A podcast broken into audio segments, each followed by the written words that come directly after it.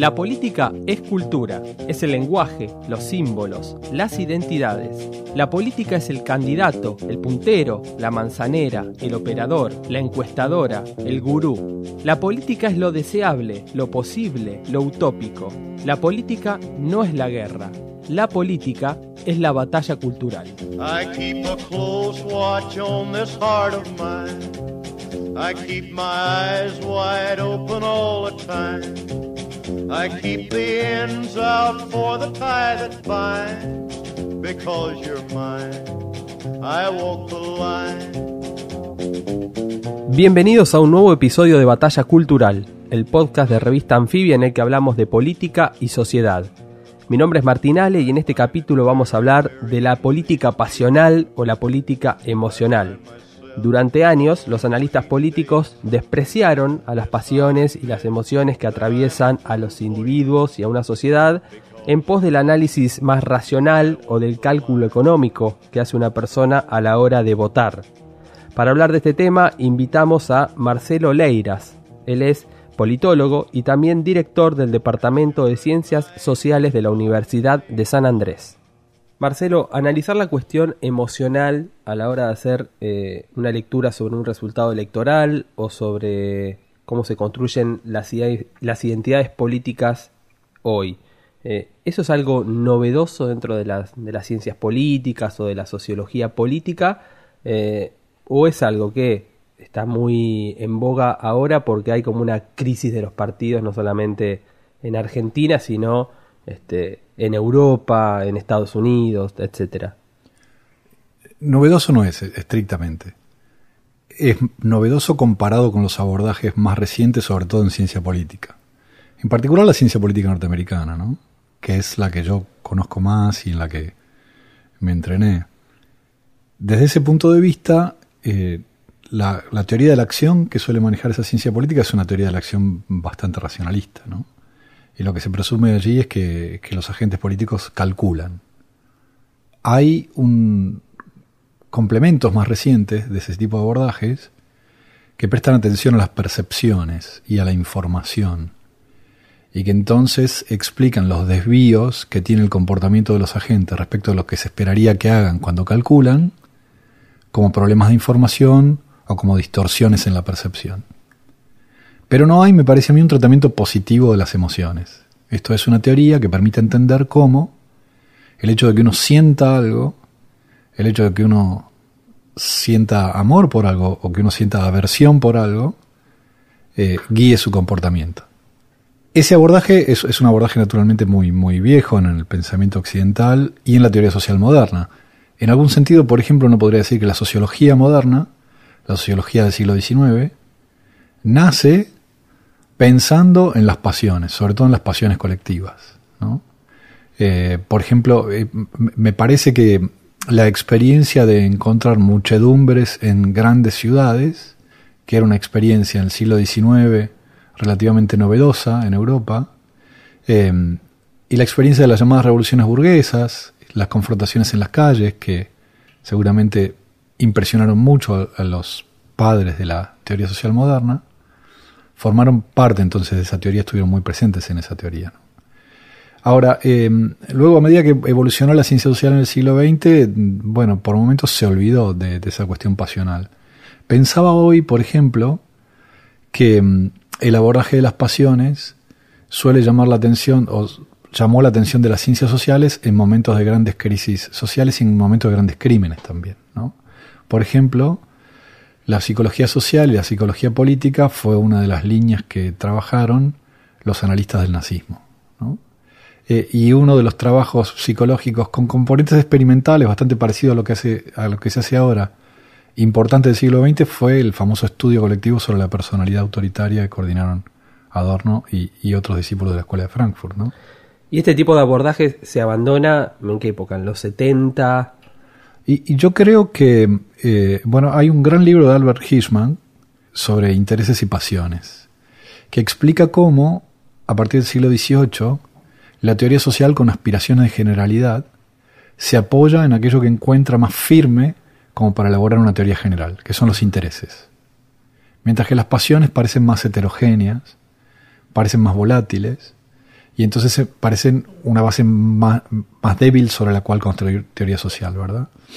Esta confianza en, en la generalidad de los intereses se hizo muy fuerte en el siglo veinte, en particular en la segunda mitad del siglo veinte, y es la que inspira naturalmente la economía clásica y neoclásica, ¿no? que, que es eh, el abordaje predominante en la economía y una vertiente de la ciencia social en general, creo, muy potente. Una cosa que uno observa en los últimos veinte o treinta años es el imperialismo de los economistas, ¿no? Los economistas van ocupándose de objetos que antes se suponía eran territorio exclusivo de otras ciencias sociales, con lenguaje propio. El lenguaje propio de los economistas es el lenguaje del cálculo, ¿no? Eso es lo que me parece ayudó también a que se extendiera ese modo de razonar. Cuando Perón dice en, en la década del cuarenta este, que los argentinos votan con el bolsillo, y es una verdad que se siguió repitiendo a lo largo del tiempo, ¿en ese momento estaba equivocado él?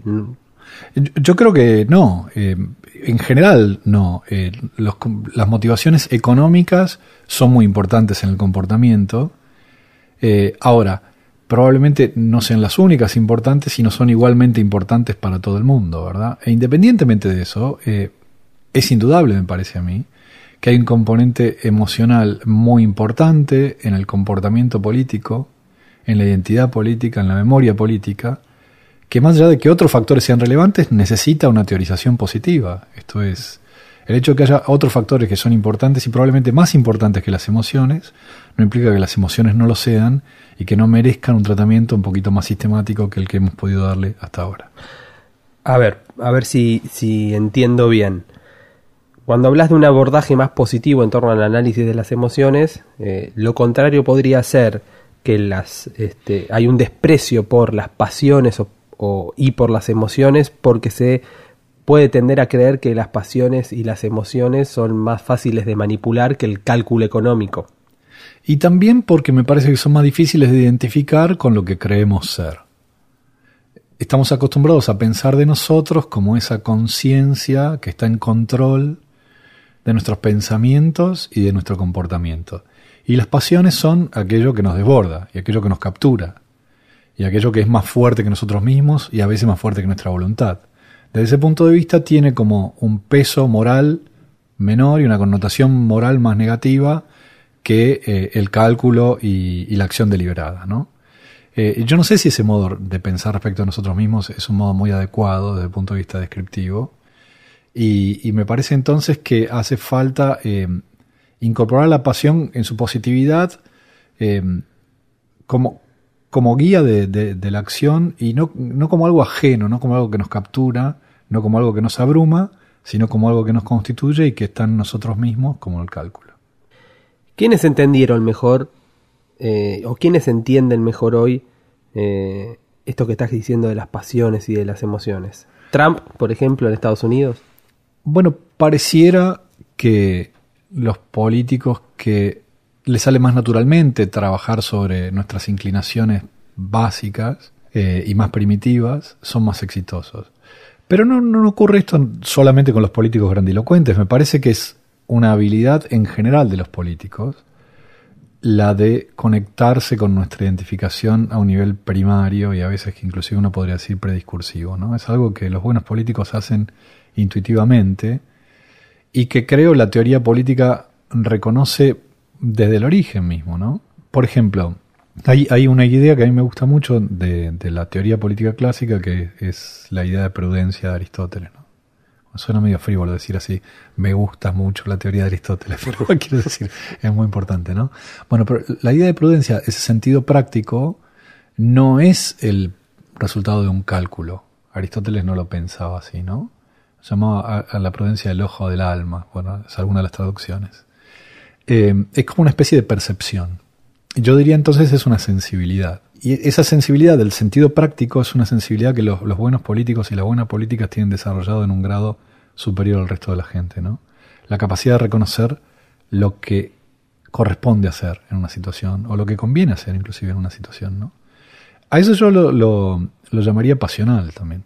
Ahora, el problema, uno de los problemas creo que tenemos, vos me preguntabas quién lo entiende bien esto.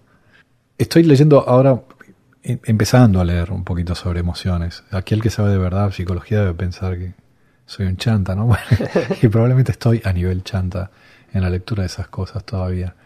Eh, pero lo que encuentro en estas lecturas iniciales es que nuestro vocabulario para describir las pasiones es sorprendentemente pobre.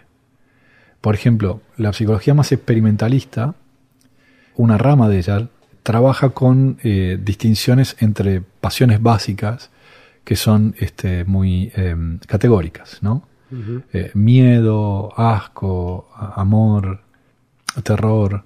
Y los abordajes de psicología experimental más recientes muestran un, como una gama de pasiones con distinciones bastante más sutiles, que son, por ejemplo, las que nos hacen apreciar a un buen actor o una buena actriz.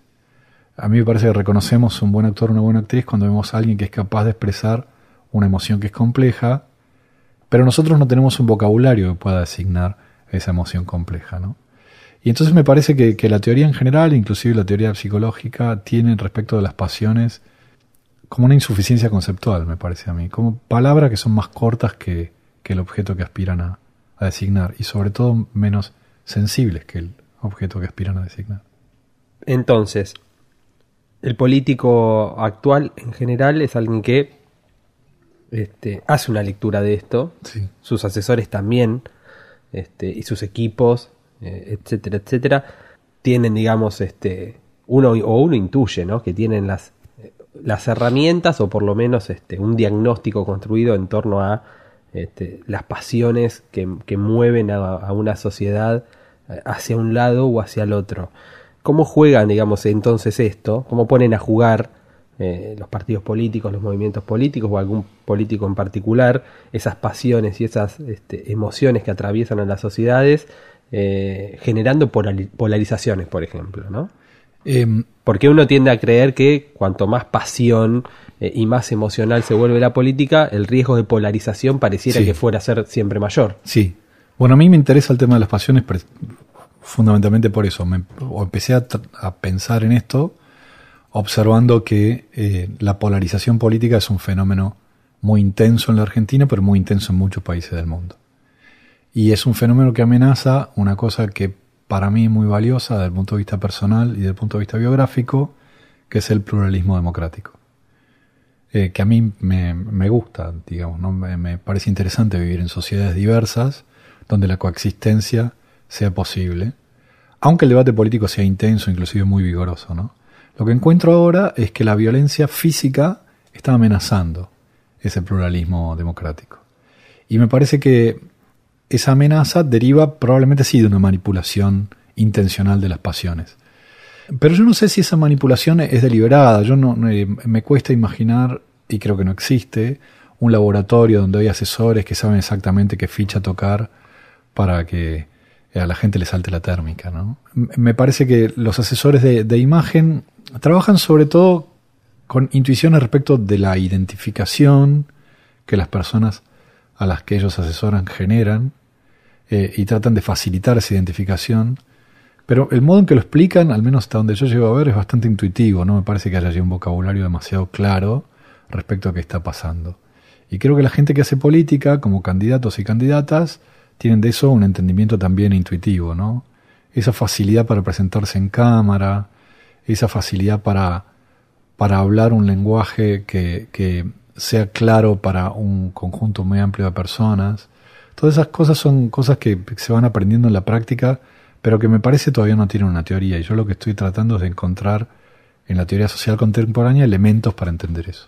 Entonces, un, un escenario ideal sería eh, entender, comprender cada vez más y mejor las pasiones y las emociones de las sociedades y de los individuos, diría yo, más que de las sociedades, ¿no? Integran esas sociedades para justamente buscar los mecanismos para despolarizar. Sí. A mí me interesa, desde el punto de vista práctico, me interesa para eso, para encontrar eh, una gama de pasiones que vaya más allá de las pasiones más intensas y más, y más nocivas, sobre todo de las que están cerca de la violencia. A mí me, me, me parece que uno de los logros grandes de la política democrática contemporánea es encontrar, cuando se encuentra, que no es fácil, un modo no violento de eh, regular la, eh, la sucesión en el ejercicio del poder. Este, conseguir que decidir quién manda hoy y quién va a mandar mañana se pueda resolver con la menor cantidad de enfrentamientos violentos posible. Ese logro de la política del siglo veinte me parece que está en riesgo, en todo el mundo, inclusive en el mundo desarrollado. Ese riesgo me parece tiene que ver con el desatar algunas pasiones extremas, y me gustaría, sí, que entendiendo bien cómo funcionan las pasiones en general, uno puede encontrar un sustrato pasional para el pluralismo. Eso queda lindo de título. Y una última pregunta, Marcelo. Eh, a la hora de, de agregarle un adjetivo calificativo al voto, se le se le se habla de, del voto bolsillo, del voto bronca. Se ha hablado del voto aspiracional también, incluso. Sí. Eh, ¿se puede hablar de un voto emocional? Yo creo que todos los votos son emocionales. Y lo que falta también en la teoría del voto, y creo falta también en la teoría de las emociones, el, el voto indiferente, una teoría de la indiferencia electoral, que es en realidad, creo, el rasgo predominante. A la enorme mayoría de la gente la política le importa muy poco, incluyendo la política electoral. La mayoría de las pasiones que se ponen en movimiento a través de las elecciones, no a través de la política en general, pero sí a través de las elecciones, son pasiones suaves, son pasiones de muy baja intensidad. Y me parece que también necesitamos una teoría que permita entender eso, ¿no? Entender la indiferencia, entender el, el estar conectado, pero hasta ahí, el decidir con muy poca información, con información muy superficial, el prejuicio como guía del comportamiento. Eh, todo eso no tiene un papel muy significativo dentro de la teoría política, al menos la que conozco yo, y me parece que es necesario para elaborar una descripción fiel de cómo funcionan las elecciones. Muchas gracias, Marcelo. Un placer.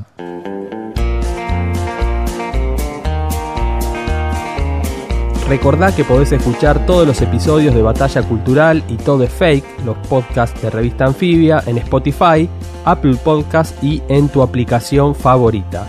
Mi nombre es Martín Ale y esto fue Batalla Cultural.